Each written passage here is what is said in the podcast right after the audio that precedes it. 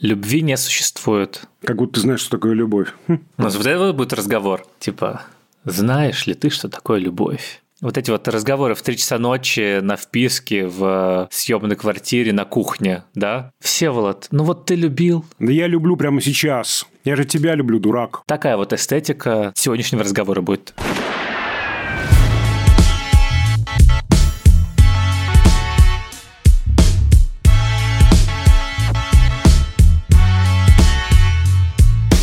Всем привет! Это подкаст «Кинопоиска. Крупным планом». Меня зовут Доля Джинайдаров, я редактор видео и подкастов «Кинопоиска». А я Всеволод Коршунов, киновед и куратор курса «Практическая кинокритика» в Московской школе кино.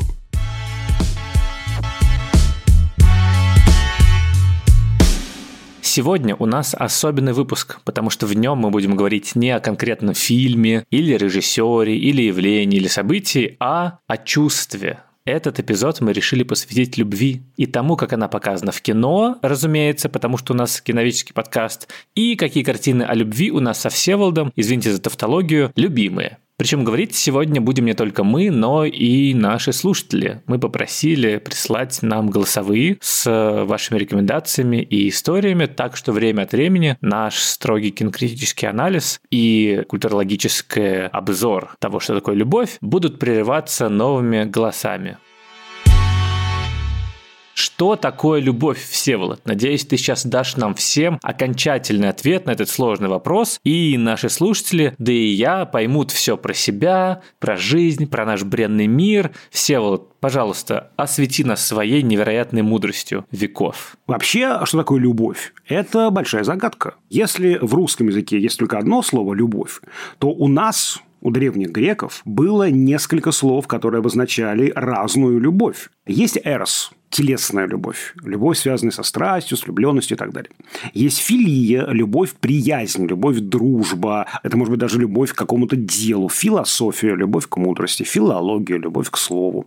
Есть сторги, любовь, нежность, любовь родителей и детей. Вот у нас нечто среднее, я думаю, с тобой до лет между филией и сторги. Есть агапе, жертвенная любовь, отдающая любовь, любовь, которая готова на все, чтобы любимому было хорошо мой любимый вид любви – людус, любовь борьба, любовь игра, такая корида между двумя влюбленными, да, вот такая любовь как спорт в каком-то смысле, как такое состязание, мания, любовь, одержимость и, конечно, прагма – рассудочная любовь. У нас тоже есть элемент прагмы. Вот я, думаешь, так что ли, прям вот люблю подкасты, тебя. Просто мне нравится студия. Вот мне нравится на Бетси смотреть. Конфеты есть в этой студии. Это такая любовь прагма, не более того. Поэтому это страшно интересно, что любви на самом деле много. Есть такая тоже очень интересная позиция, что любовь выдумали философы романтической школы, собственно говоря, в XVIII веке они опирались, конечно же, на средневековое представление о любви и на платоновские представления о любви. Именно Платон первым заявил о том, что вот есть у каждого из нас своя половинка. Когда-то люди были андрогинами.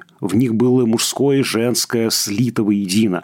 А потом они разделились. И вот ходит такая, значит, маскулинная половинка и ищет свою феминную половинку. Вот любовь – это как бы соединение утраченного единства с чем-то еще. Составление пазла. Да-да-да. Или, тоже важная идея для Платона, любовь, она идеальна. Любовь, она как бы не существует в мире прагматики, в мире реальности. Это всегда то, что недостижимо. Любовь – это вот как звезда, которая влечет тебя. Вспомним, например, средневековую концепцию рыцаря, прекрасные дамы. Вообще-то у рыцаря была жена. А прекрасная дама – это не жена. Прекрасная дама – это такой полувыдуманный образ, который вот такой там лени вызывает, который вот вызывает некие фантазии, естественно, чистые, абсолютно платонические служения прекрасной даме. Куртуазная любовь. Совершенно верно. Вот прошла эпоха рыцарства. Вот э, девочки говорят, ой, как рыцарю бы хотелось. Я не знаю, к вам хотелось бы рыцаря, чтобы выйти за него замуж, но знаете, что у него будет прекрасная дама, которую он себе выдумает и будет ментально вам с ней изменять. Или вы хотите, чтобы вы были прекрасной дамой, но у него будет жена конкретная, реальная, дети от нее, а вы будете так, эфемерным образом. Короче, рыцари и любовь – это не очень круто, на мой взгляд, если честно. Именно с позиции прагматики. Мне кажется, у рыцаря самая такая нормальная здесь позиция, а у женщины в обеих ипостасях, по-моему, уязвимая позиция совершенно. Вот мы так лихо преодолели полторы тысячи лет развития человеческой мысли, перешли от античности к средним векам. И что дальше с любовью произошло? Собственно, романтики, я имею имею в виду в первую очередь Шеллинга, Шлегеля, они возвращаются к этой планической концепции, вот к этой концепции недостижимого идеала, абсолюта, половинок. И вот, опять же, что говорит нам Шеллинг?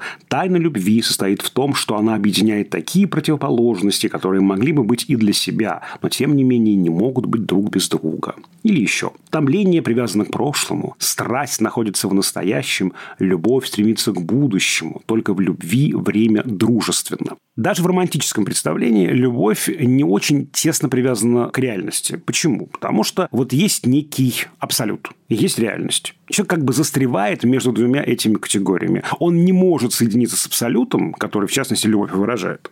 Но он также, поскольку он в этих фантазиях, в этих томлениях и блужданиях, он не может соединиться и в реальности. И поэтому концепция романтиков связана именно с поиском баланса между реальностью и абсолютом, который очень трудно достижим. Поэтому любовь всегда, она вот такая эфемерная. То представление любви, из чего наше современное представление выросло, это представление о любви как о некой химере, которую еще поймать нужно. Не столько результат, сколько путь к этому результату. Поэтому любовь так всех и будоражит. И меня, если честно, всегда завораживала как раз вот идея, что любовь – это иллюзия. Идея, которую люди придумали себе, и которую как раз не всегда воплощается в реальности, и что мы в течение своей жизни как раз вынуждены во многом бороться с навязанными нам представлениями, стереотипами о том, какими должны быть романтические отношения, каким должен быть брак, какой должна быть любовь. И как раз кино, как мне кажется, больше других медиумов, поскольку оно невероятно массовое, повинна в том, как мы себе представляем любовь и как мы через призму кинематографических образов воспринимаем нашу реальную жизнь и то, как романтические комедии, мелодрамы врут нам о любви. И лично на меня, например, как будто бы больше прочих повлияли условные романтические комедии и истории из 90-х, которые представляли идею любви максимально романтик. То есть вот это вот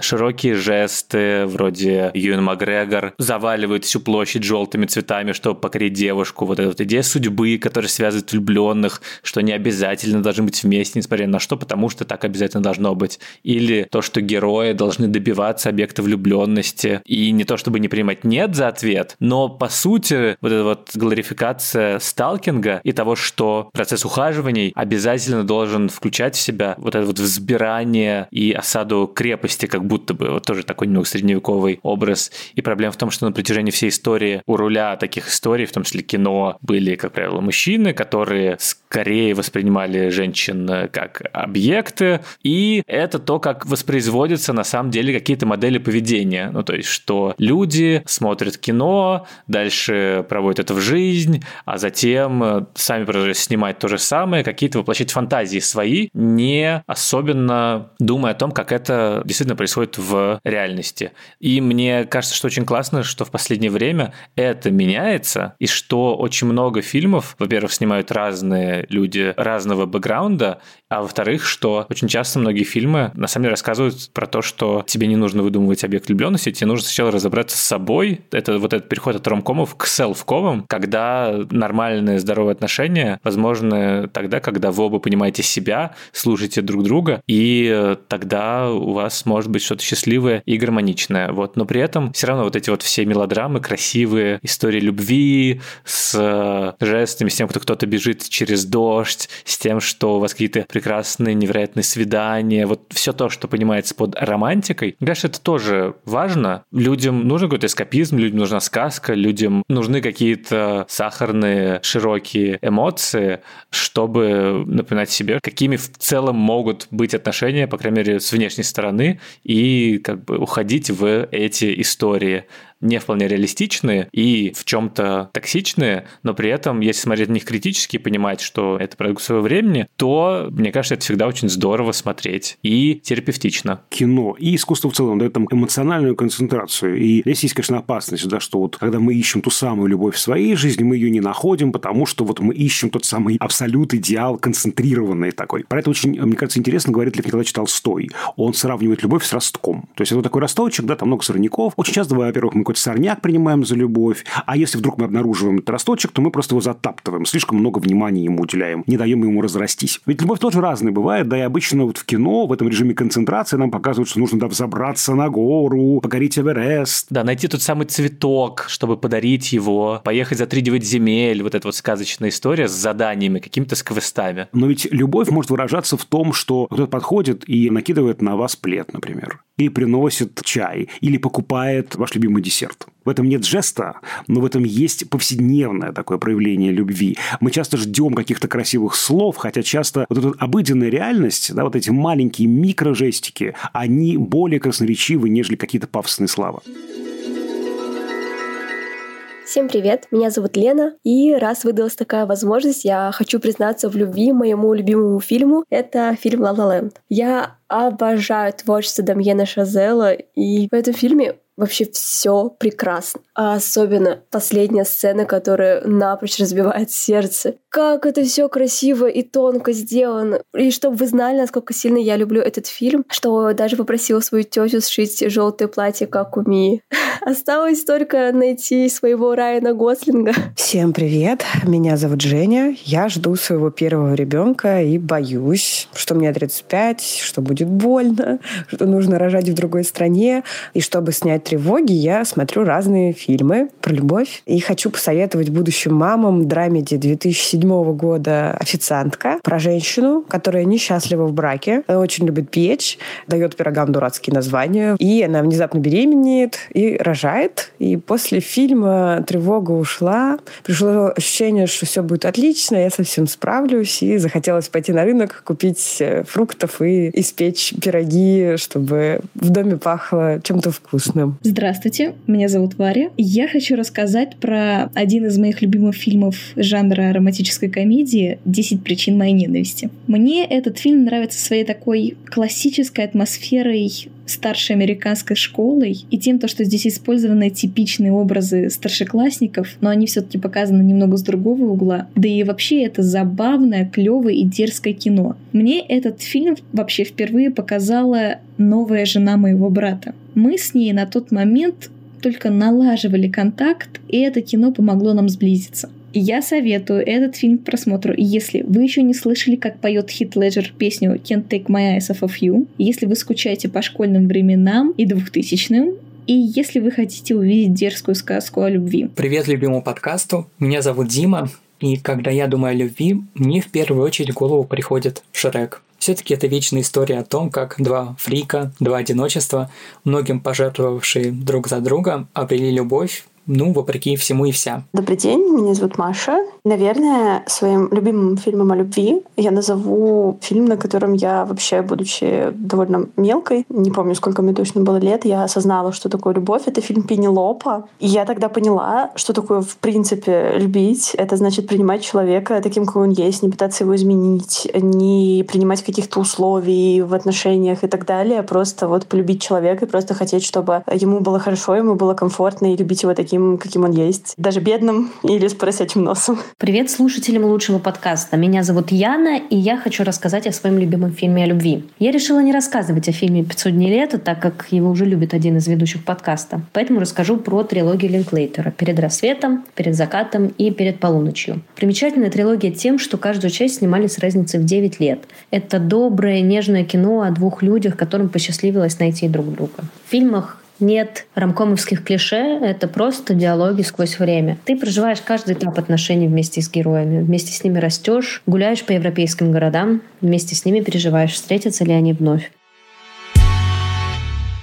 Вот как есть фильмы, которые дарят нам хэппи-энд, дарят нам успокоение, дарят нам какой-то красивый образ любви, так есть и фильмы, которые исследуют любовь в разных ее проявлениях и показывают конечность любви и деконструируют этот образ вот э, романтического чувства. Мне кажется, это в целом лучший тип э, фильмов о любви, картина для первого свидания, которая в идеале заодно может стать последним свиданием. Когда вы идете со своим партнером или партнеркой, significant other, и видите фильм, в котором котором задаются важные и болезненные вопросы про отношения, мне кажется, это очень полезно. Вот, извините, я опять упомяну 500 дней лета, в котором как раз главный вопрос к ромкомам не придумываешь ли ты себе объект влюбленности и не заворожен ли ты слишком поп-культурой, через призму которой ты смотришь на человека другого, а на самом деле не видишь его самого. Или же еще один прекрасный фильм про отношения «Исчезнувшие». Что такое брак, к чему он может привести? Это вот э, великолепная фраза про то, что такое супружеская жизнь. Черт,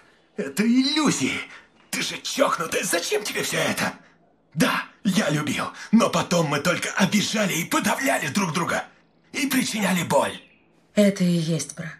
Или же из этого ряда тоже замечательный фильм «Дорога перемен», про то, как обычная пара, которые встречаются и вроде нравятся друг другу. Он Леонардо Ди Каприо, она Кейт Уинслет. Они спаслись после катастрофы значит, на «Титанике», да? Но не убереглись от семейной катастрофы, от того, что любовная лодка разбилась не об айсберг, а о быт, и как вот эти вот люди начинают ненавидеть себя, свою жизнь, винят друг друга. И на самом деле это фильм про иллюзию исключительности, про то, что ты можешь себе придумать какой-то образ образ себя как невероятно творческого человека, который обязательно все добьется, но иногда обстоятельства складываются так, что нет. Единственное, что тебя может ждать, это быть самой изысканной парой в провинциальном пригороде. Или же история о супружестве Мэри Стори Ноа Бамбаха. Это как раз история любви, которая показана через развод, через расставание. Мне кажется, это всегда очень классный взгляд на отношения, драматический, который необходим. Мне очень нравится в этом смысле картина картина «Вечное сияние чувства разума» Мишеля Гандри тоже ведь попытка перезапустить любовь. Она заканчивается каждый раз примерно одним и тем же, эта история. Но вот они пытаются обнулить свою память, перезапустить это чувство. Это же тоже, да, вот по сути про утрату и попытку переиграть это. Оно как-то вот все вот не переигрывается и не переигрывается. Мне кажется, фильм очень честный в том смысле, что тебя сталкиваются рядом воспоминания твои о несчастливых моментах в финале с счастливыми моментами, и действительно так и происходит, что ты забываешь ближе к финалу отношений, а почему вы, собственно,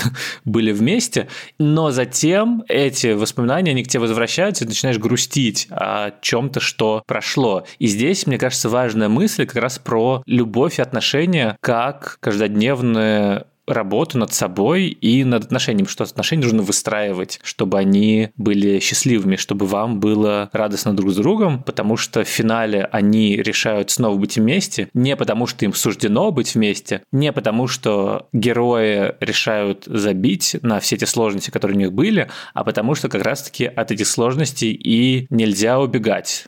От каких-то сложностей, разумеется, нужно убегать, когда это уже становится чем-то нездоровым и абьюзивным, но в любых отношениях есть вот этот момент, когда плевать на то, что мы какие-то не похожие или разные, или что у нас есть проблемы, мы все равно попробуем. То есть это же история про то, как не нужно убегать от сложностей. То есть, условно, героиня Кейт Уинслет, она решила в критический момент стереть память, но так не работает. Ты знаешь, вот еще в этом фильме, мне кажется, честность в том, что действительно любовь под влиянием культуры, конечно, нам представляется концентрацией либо счастья, или концентрацией несчастья. Здесь я вспоминаю фразу Марины Ивановны Цветаевой, которая однажды спросила, а разве бывает любовь счастливая? Но в «Вечном сиянии» и в других картинах, не только в этой, вот в этих честных фильмах, нам показывают, что любовь и то, и другое. Привет, любимый подкаст. Меня зовут Максим, и в качестве фильма 14 февраля я бы хотел отметить «Вечное сияние чистого разума». Я посмотрел его, когда переживал развод со своей супругой после 18 лет совместной жизни, и во многом ассоциировал себя с героем Джима Керри. Как мне кажется, фильм о том, что любовь — это чувство, которое выше разума, и даже когда ты пытаешься вытеснить это чувство из себя, все равно равно оно оставляет тебе чистый и светлый след и дарит надежду на будущее. Я хочу рассказать про мой любимый фильм о любви. Это «Валентинка» с Мишель Уильямс и Райаном Гослингом.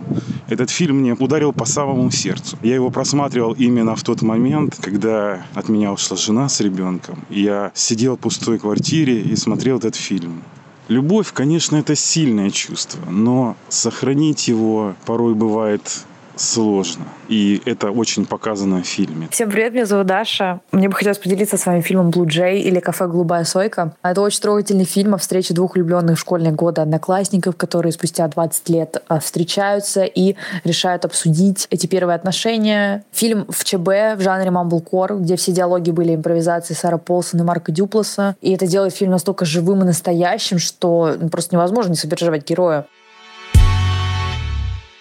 Мы вот с тобой говорим про финал отношений, про то, что часто можно беспристрастно посмотреть на отношения, и режиссеры это делают именно из точки, когда они заканчиваются, но для меня как будто бы сильнее всего работают истории, когда у тебя эта любовь первая, и только возникающее вот это вот ощущение влюбленности, еще непонимание того, что с тобой происходит, вот этот вот солнечный удар, который бьет тебя, как в фильме Сергея Соловьева «100 дней после детства», великолепно великолепное произведение про зарождение чувства внезапное, когда вдруг ты видишь человека, которого ты давно, может быть, знал или знал какое-то время, в другом свете, и это что-то, что меняет полностью твое восприятие, по сути, мира.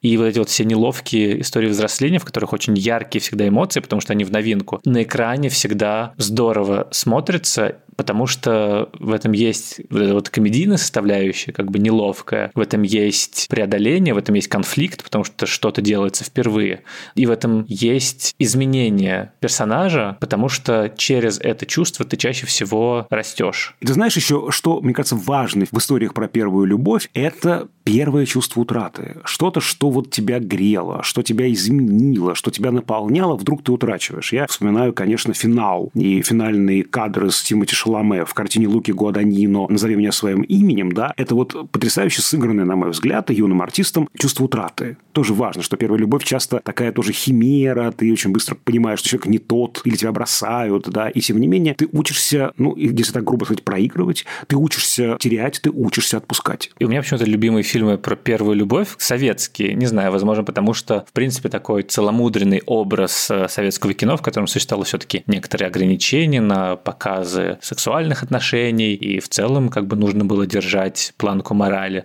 Но как раз именно поэтому у тебя какие-то вот такие очень нежные, получаются, истории, в которых как бы выведена плотская составляющая, телесная, и есть просто вот это вот какое-то невинное ощущение влюбленности. То есть это есть и в 100 дней после детства, в котором вот эти вот, ну, как бы эфемизм солнечного удара по отношению к тому, что начинаешь видеть человека, и ревность, которая там возникает, это тоже все очень-очень тонко и точно показано. Один из моих любимых фильмов «Доживем до понедельника», в котором тоже вот это есть любовная линия между Шестопаловым и героиней Ольги Остроумовой, невероятно тоже чистая. И во всех этих фильмах часто довольно есть вот этот вот образ визуальный того, что кто-то вдруг видит человека по-другому. И как раз это показывает через там крупные планы, через какой-то повтор кадров. И у нас есть как раз голосовое про первую любовь в советском кино. Привет, меня зовут Арина, мне 16, и мой любимый фильм о любви — это «Вам и не снилось» Ильи Фреза. А моя самая нелюбимая повесть о любви — это «Вам и не снилось» Галины Щербаковой.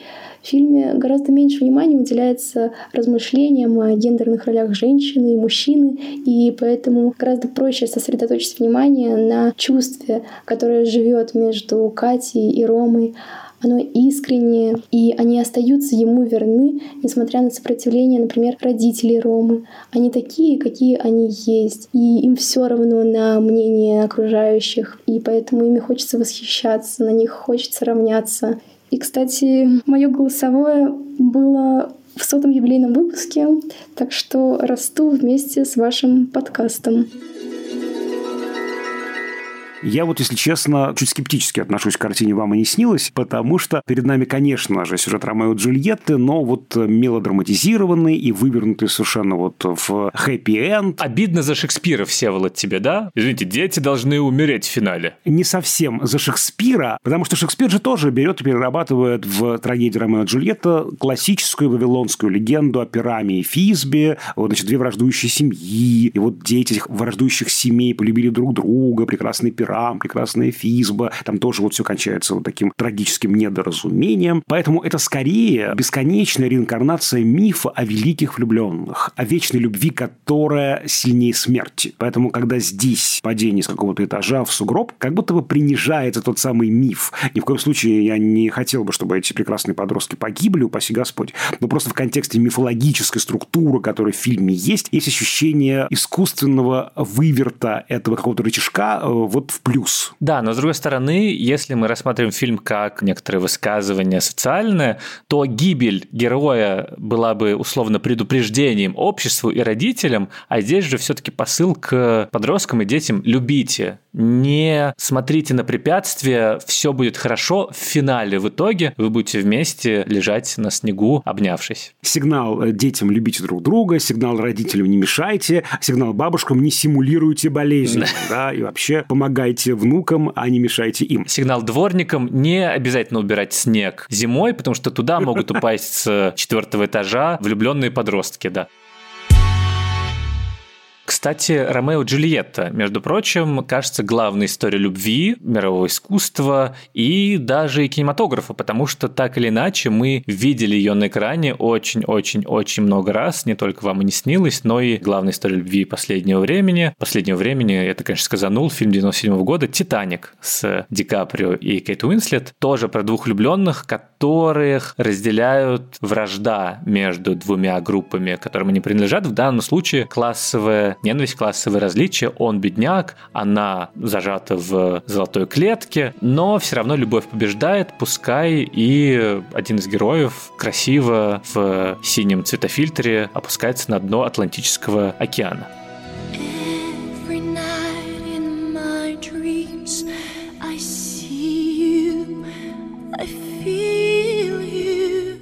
Хотя, возможно, место, между прочим, двери-то и было.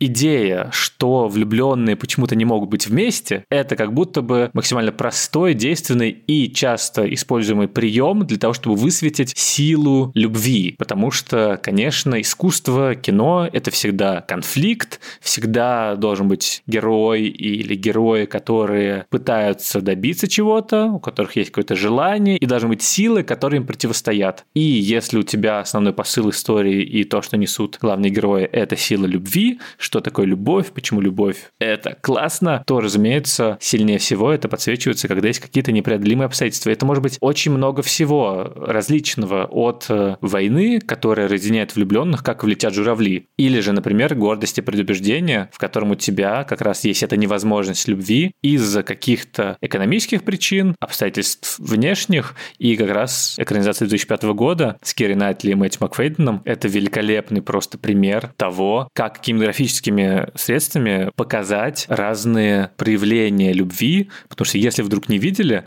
то это фильм с самым невероятным sexual tension в истории кино. Ну, окей, не в истории кино, может быть, но за последние годы это просто какая-то невероятная энергия любви и вот это вот томление эротического, которое невозможно никак выразить в Англии 18 века. На тебя просто как это жаром пышет с экрана и что-то невероятное. Не говоря про знаменитый момент с рукой и тем, как Мэтью Макфейден, значит, подсаживает Киру Найтли, а дальше настолько вот это вот касание внимание сильно его пронзает, что нам показывает прям крупным планом то, как он двигает пальцами, чтобы как бы сбить вот это вот напряжение, настолько оно обжигает его. Это вот про то, как показать вот это чувство, про то, как показать любовь, про то, как показать э, страсть, про то, как показать эфемерное нечто, что есть только у тебя в душе, что есть в ощущениях, а нужно это как-то показать на экране. Вот это вот просто великолепный пример. И это, между прочим, фильм, про который нам прислали максимальное количество голосовых наравне с «Вечным сенчеством разума» и «Ла Ла Лэндом. Привет, меня зовут Лера, и я большая фанатка подкаста «Крупным планом» уже несколько лет. Я буду, возможно, среди сотен и тысяч людей, которые захотят назвать лучшим фильмом про любовь «Гордость и предубеждение» 2005 года. Кажется, каждая девушка, однажды посмотрев его, навсегда запоминает тот момент, когда намокшие, запутавшиеся в сильных чувствах герои ругаются под дождем на фоне английских полей — и мистер Дарси произносит легендарную фразу. После этого уже никто не захочет любви меньшего, чем изображено авторами на киноэкране. Привет, меня зовут Александр. Мой любимый, один из любимых фильмов про любовь – это «Трудности перевода». Для меня трудности перевода в первую очередь это все-таки про не случившуюся любовь, про какое-то дуновение возможных чувств. Это кино такой, ну, очень тонкой выделки, где главное не проговорено, где смысл в паузах и умолчаниях, во взглядах и жестах. В общем, Антон наш Павел Чехов. Любовь не случившаяся во время фильма, да, но не невозможная. Финал-то ведь открытый, и для меня этот финал как одна из самых великих загадок кинематографа. Что же шепчет на ухо герой Билла Мюррея героине Скарлетт Йоханссон? О том, что они встретятся, обязательно встретятся встретиться. Так хочется думать. Всем привет, меня зовут Света. Мой любимый фильм о любви «Три тополя на плющихе». Не могу сказать, что это фильм только о любви, он скорее про любовь, которая не случилось, которая могла бы быть, если бы главной героине все сложилось по-другому, если бы она и таксист Саша встретились в иных обстоятельствах, ну и если бы еще миллион причин и условий. Но иногда одна случайная встреча, песня, один взгляд, и мы видим, как зарождаются новые чувства. Один мой приятель сказал, надо ценить моменты, это молодость. Так вот, относительно трех тополей хочу сказать, что ценить моменты нужно ведь не только в молодости, молодости, потому что именно моменты, на мой взгляд, и делают человека молодым, счастливым, любимым и любящим, вообще живым. В жизни происходит разное, и она не всегда радостная бывает, и любовь не всегда счастливая. Одно скажу, каждый раз, когда Юра слышит по радио ту самую песню, я не могу сдержать слез. Опустела без тебя земля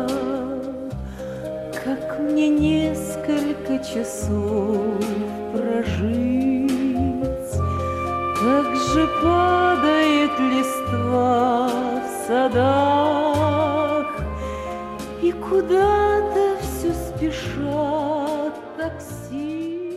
Ну, кстати, интересно, как много людей рассматривает «Три тополя на плющихе» как историю о любви. Мне кажется, мы настолько привыкли видеть любовную линию как основную, что нас это чаще всего завораживает в кинематографе. И, мне кажется, ну, огромная, конечно, заслуга в этом невероятных Татьяны Леозновой, Татьяны Дорониной и Олега Ефремова, и, конечно, Александры Пахмутовой и ее невероятной музыки, что вот эта вот сцена в такси, когда герои слушают нежность в исполнении Майи Кристалинской, и это как раз вот этот вот образ чувства, которое внезапно у тебя зарождается, вот эта вот нежности не растраченной. Но мне кажется, что фильм в первую очередь про одиночество женское и нерастраченную любовь, и про то, как патриархальный уклад жизни убивает все живое в очень темпераментном человеке.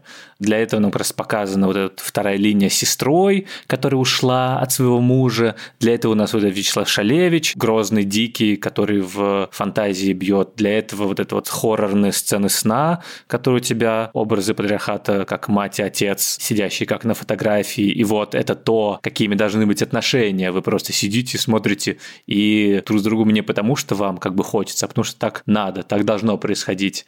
И героине, с одной стороны, сложно выбраться полностью из этих отношений, потому что все-таки слишком много ее держит. Там семья, совместная какая-то деятельность хозяйственная, там с животными и с продажей мяса в городе, а с другой стороны в ней что-то просыпается вот от этой одной встречи случайной в ней просыпается вот эта вот самость. То есть она уже не смотрит на мужа с обожанием, как она должна, а ей захотелось чего-то другого, ей захотелось чего-то для себя. И кажется, финальный кадр, он как раз не про то, что она вспоминает обаятельного таксиста с лицом Олега Ефремова, хотя это тоже, о том, что она как раз может быть и сможет выбраться из вот этой вот патриархальной ловушки, в которой она оказалась. Тут важно, что это чувство не умерло в ней, да, оно осталось здесь. Здесь, конечно, дело не только в конкретном таксисте с лицом Ефремова, разумеется, но это то чувство, которое греет тебя. Уже нет этих обстоятельств. Далеко этот человек, но это часть тебя, это внутри тебя, и это очень важно. Ну и, кстати, здесь же тоже важный мотив того, что отношения, любовь, брак неизбежно завязаны на экономическом факторе. Так же, как у героини Татьяны Дороиной совместное хозяйство и, ну, условно, бизнес какой-то с мужем, так и в очень многих многих фильмах как будто бы исследуется вот эта вот идея того, что любовь – это не только романтика, любовь – это не только чувство, вообще говоря,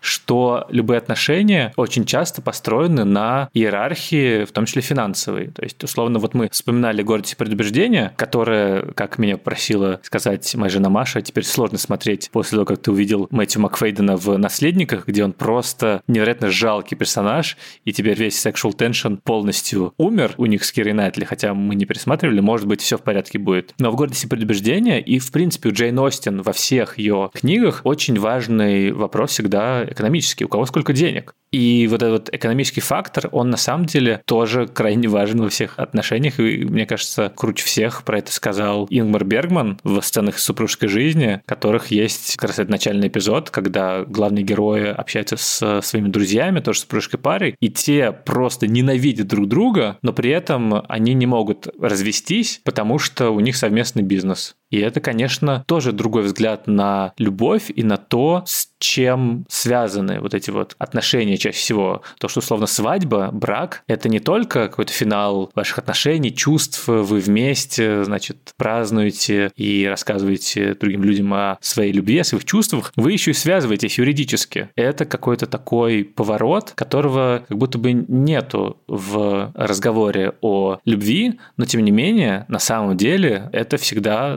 там присутствует.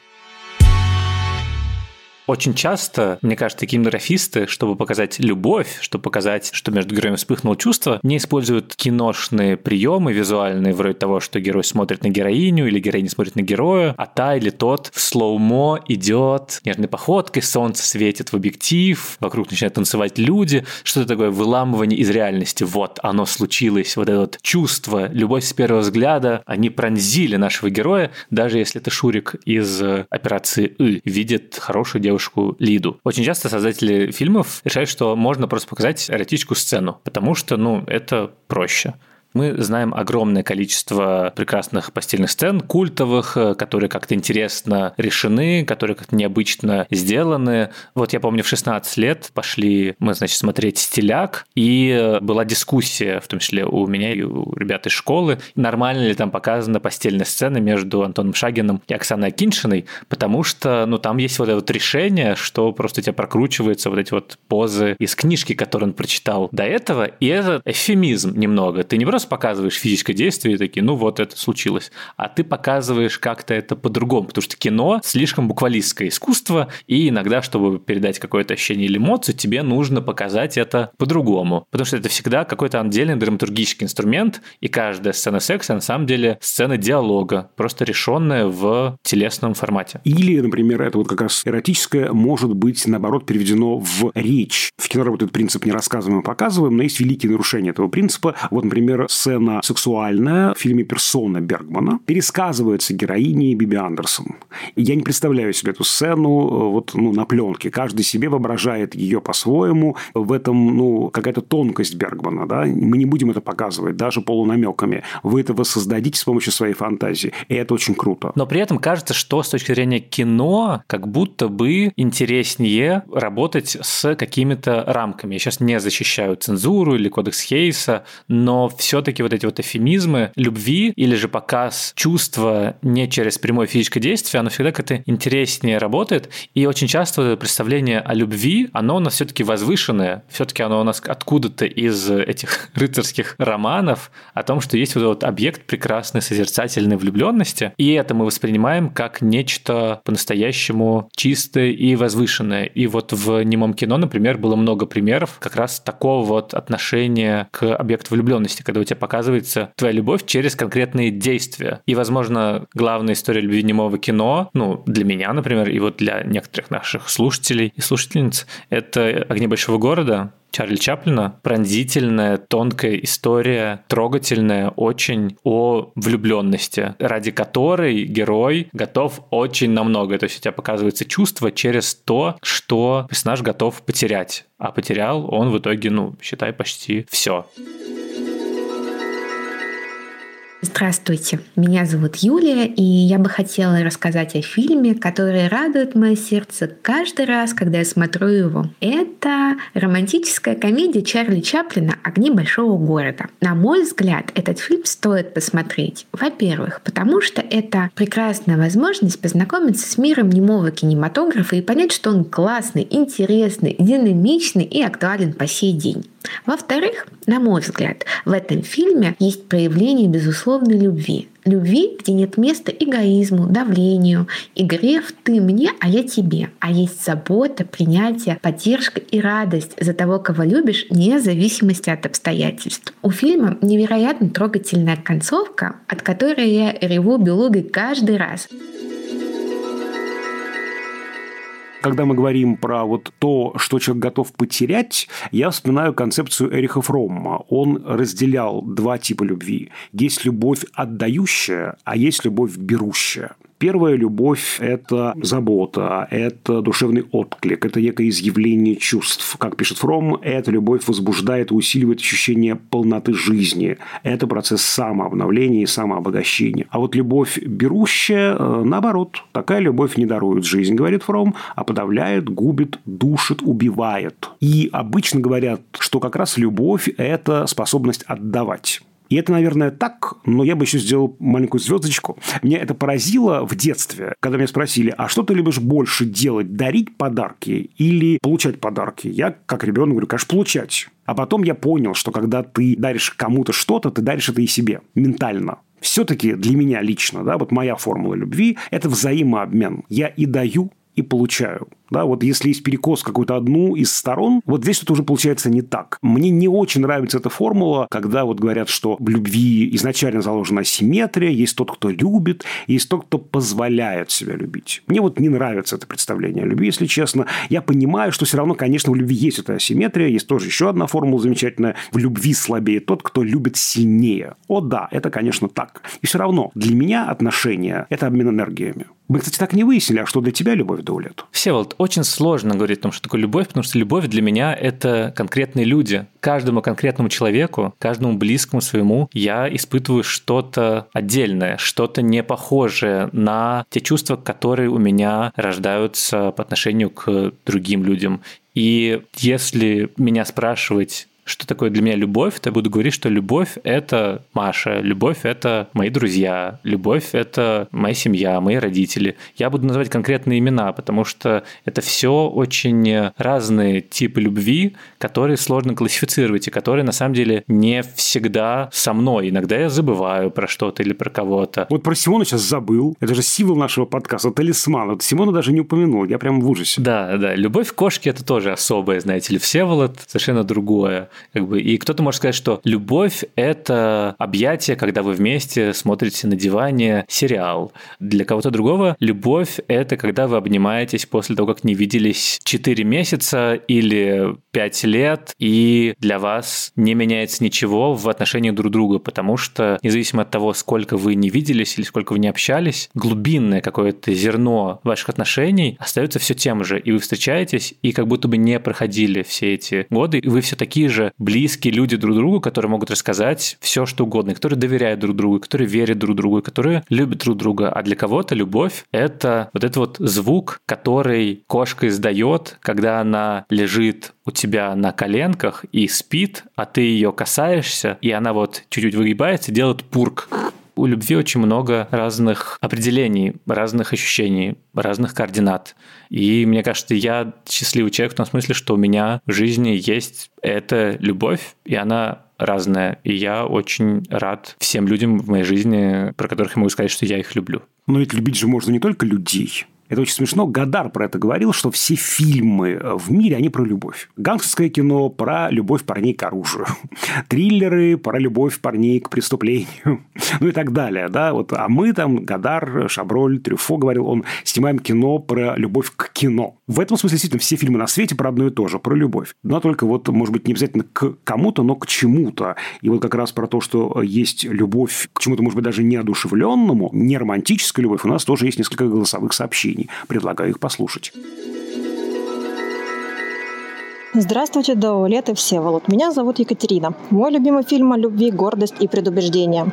И привлекательны в этом фильме не только высокие чувства главных героев, но и их готовность противостоять общественным устоям во имя своего счастья. Но мои предпочтения понятны, являются некой классикой зрительских симпатий. Я решила задать ваш вопрос своему мужу. Ответ был дан без колебаний и сомнений. Конечно, «Терминатор. Судный день». Что? И кого к кому любовь в этом фильме?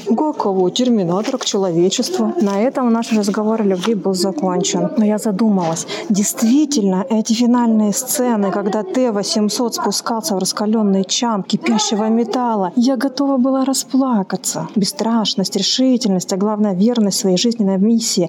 Те качества, за которые ты готов полюбить Терминатора. И уже не важно, что это просто машина. Ты готов любить его и железным. В общем, спасибо вам большое за ваш вопрос. Теперь у меня два любимых героя. Мистер Дарси и Терминатор. Меня зовут Карина, и я хотела бы рассказать о своем любимом фильме, который по совместительству является фильмом о большой любви, любви режиссера к своему родному городу. И это фильм «Манхэттен» Вуди Аллена, который, на мой взгляд, является очень чувственной, размеренной и интимной картиной, признанием любви Вуди Аллена к Нью-Йорку. И в ней Манхэттен, он как отдельный персонаж. И то, как Вуди Аллен передает Нью-Йорк и то, как он показывает этот чудесный город, дает возможность зрителю влюбиться в него так же, как когда-то влюбился в него сам режиссер. Здравствуйте, меня зовут Алена. Больше всего, как ни странно, мне бы хотелось уделить внимание фильму Уэса Андерсона о том, к чему может привести любовь к воровству кур. Заглавный герой фильма, бесподобный мистер Фокс, когда-то отказался от своего любимого дела ради безопасности своей семьи. Но спустя годы тихая жизнь ему наскучила, так что он вернулся к воровству, чем развязал войну с людьми и, получается, поставил под угрозу жизни близких. И именно в таких непростых обстоятельствах герой учится заново любить себя, любить друг друга, любить свою жизнь, жизнь, и за этой тихой бытовой любовью очень приятно наблюдать. У меня всегда тепло на душе от этого фильма, за это я его очень люблю. Всем привет, меня зовут Женя Петит,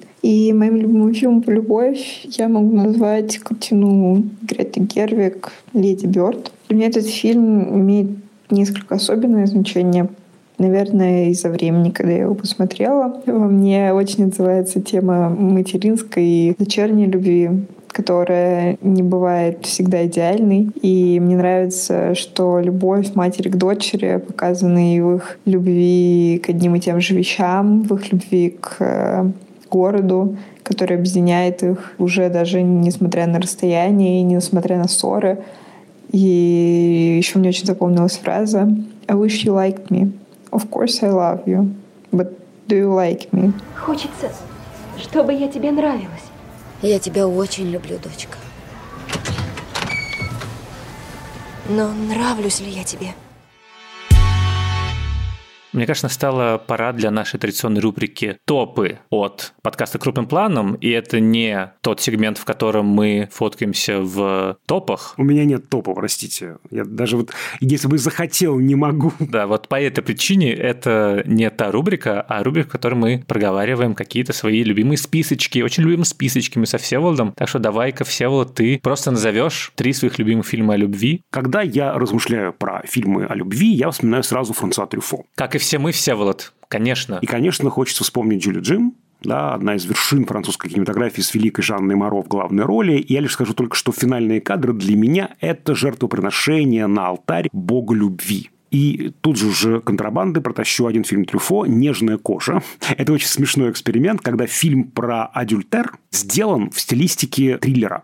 Второй человек, которого я вспоминаю, когда я думаю про фильмы о любви, это Лукино Висконти. С его-то трагическим, конечно, мировосприятием сложно найти фильмы про счастливую любовь. Но давайте пусть будет «Смерть в Венеции». А из отечественных фильмов здесь тоже огромное количество, что же выбрать. Хочется назвать и, конечно, после смерти Евгения Бауэра, и Третью Мещанскую, Абрама Роома. Но, наверное, я выберу картину «Пять вечеров» Никита Михалкова. Это одна из лучших картин Михалкова. Это экранизация хрестоматийной пьесы Александра Володина про двух людей, которые заново строят свои отношения. А у тебя какой списочек? Слушай, я назову только два фильма, просто которые на меня повлияли больше всего в моем представлении о любви старом. Первый – это «Амели», который я посмотрел в 14 лет и подумал, что это лучший фильм в истории кино.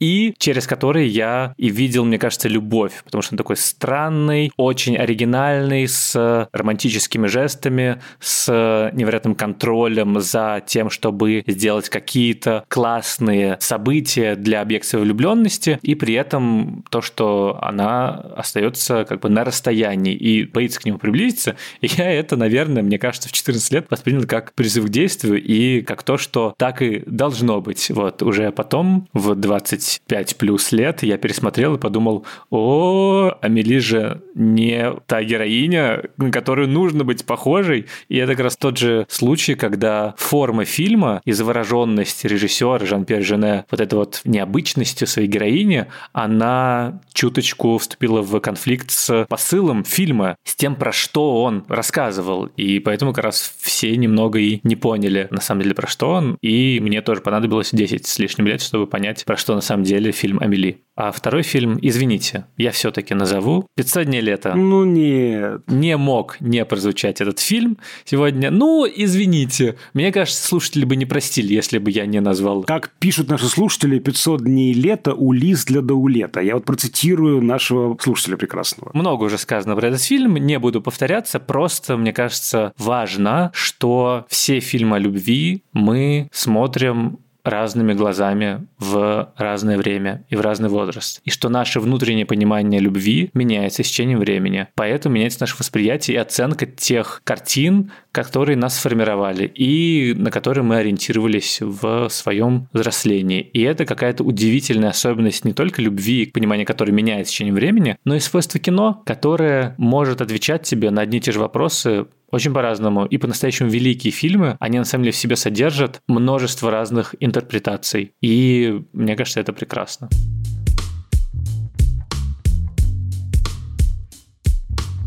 С вами были Даулет Эрос Жанайдаров и Всеволод Амур Коршунов. Друзья, мы есть на всех подкаст-платформах страны от Яндекс Музыки до Google Podcasts. Пожалуйста, в Яндекс Музыке ставьте нам сердечки. В Apple Podcast можно поставить звездочки и оставить комментарии. Ну а для развернутых комментариев у нас есть почтовый ящик подкаст собакакинопоиск.ру. Мы очень благодарим тех слушателей, которые уже отправили развернутые послания. Вот мы ждем еще. Подписывайтесь на наш канал в Телеграме общим планом. Там мы выкладываем ссылки на эпизоды, разные доп. Материалы, опросы, картинки, мемы, видео и общаемся со слушателями. Иногда записываем кружочки. Да, такое тоже может случаться. А над этим эпизодом работали звукорежиссерка Лера Кусто и продюсер Бетти Исакова. До скорых встреч и спасибо всем, кто прислал нам аудиосообщения. Вы замечательные. Всем пока! Вот у нас есть телеграм-канал общим планом, так он называется, потому что есть еще в телеграме крупным планом. И вот наш телеграм-каналом, он же про кино, а вот по поиску крупным планом выходят каналы про любовь.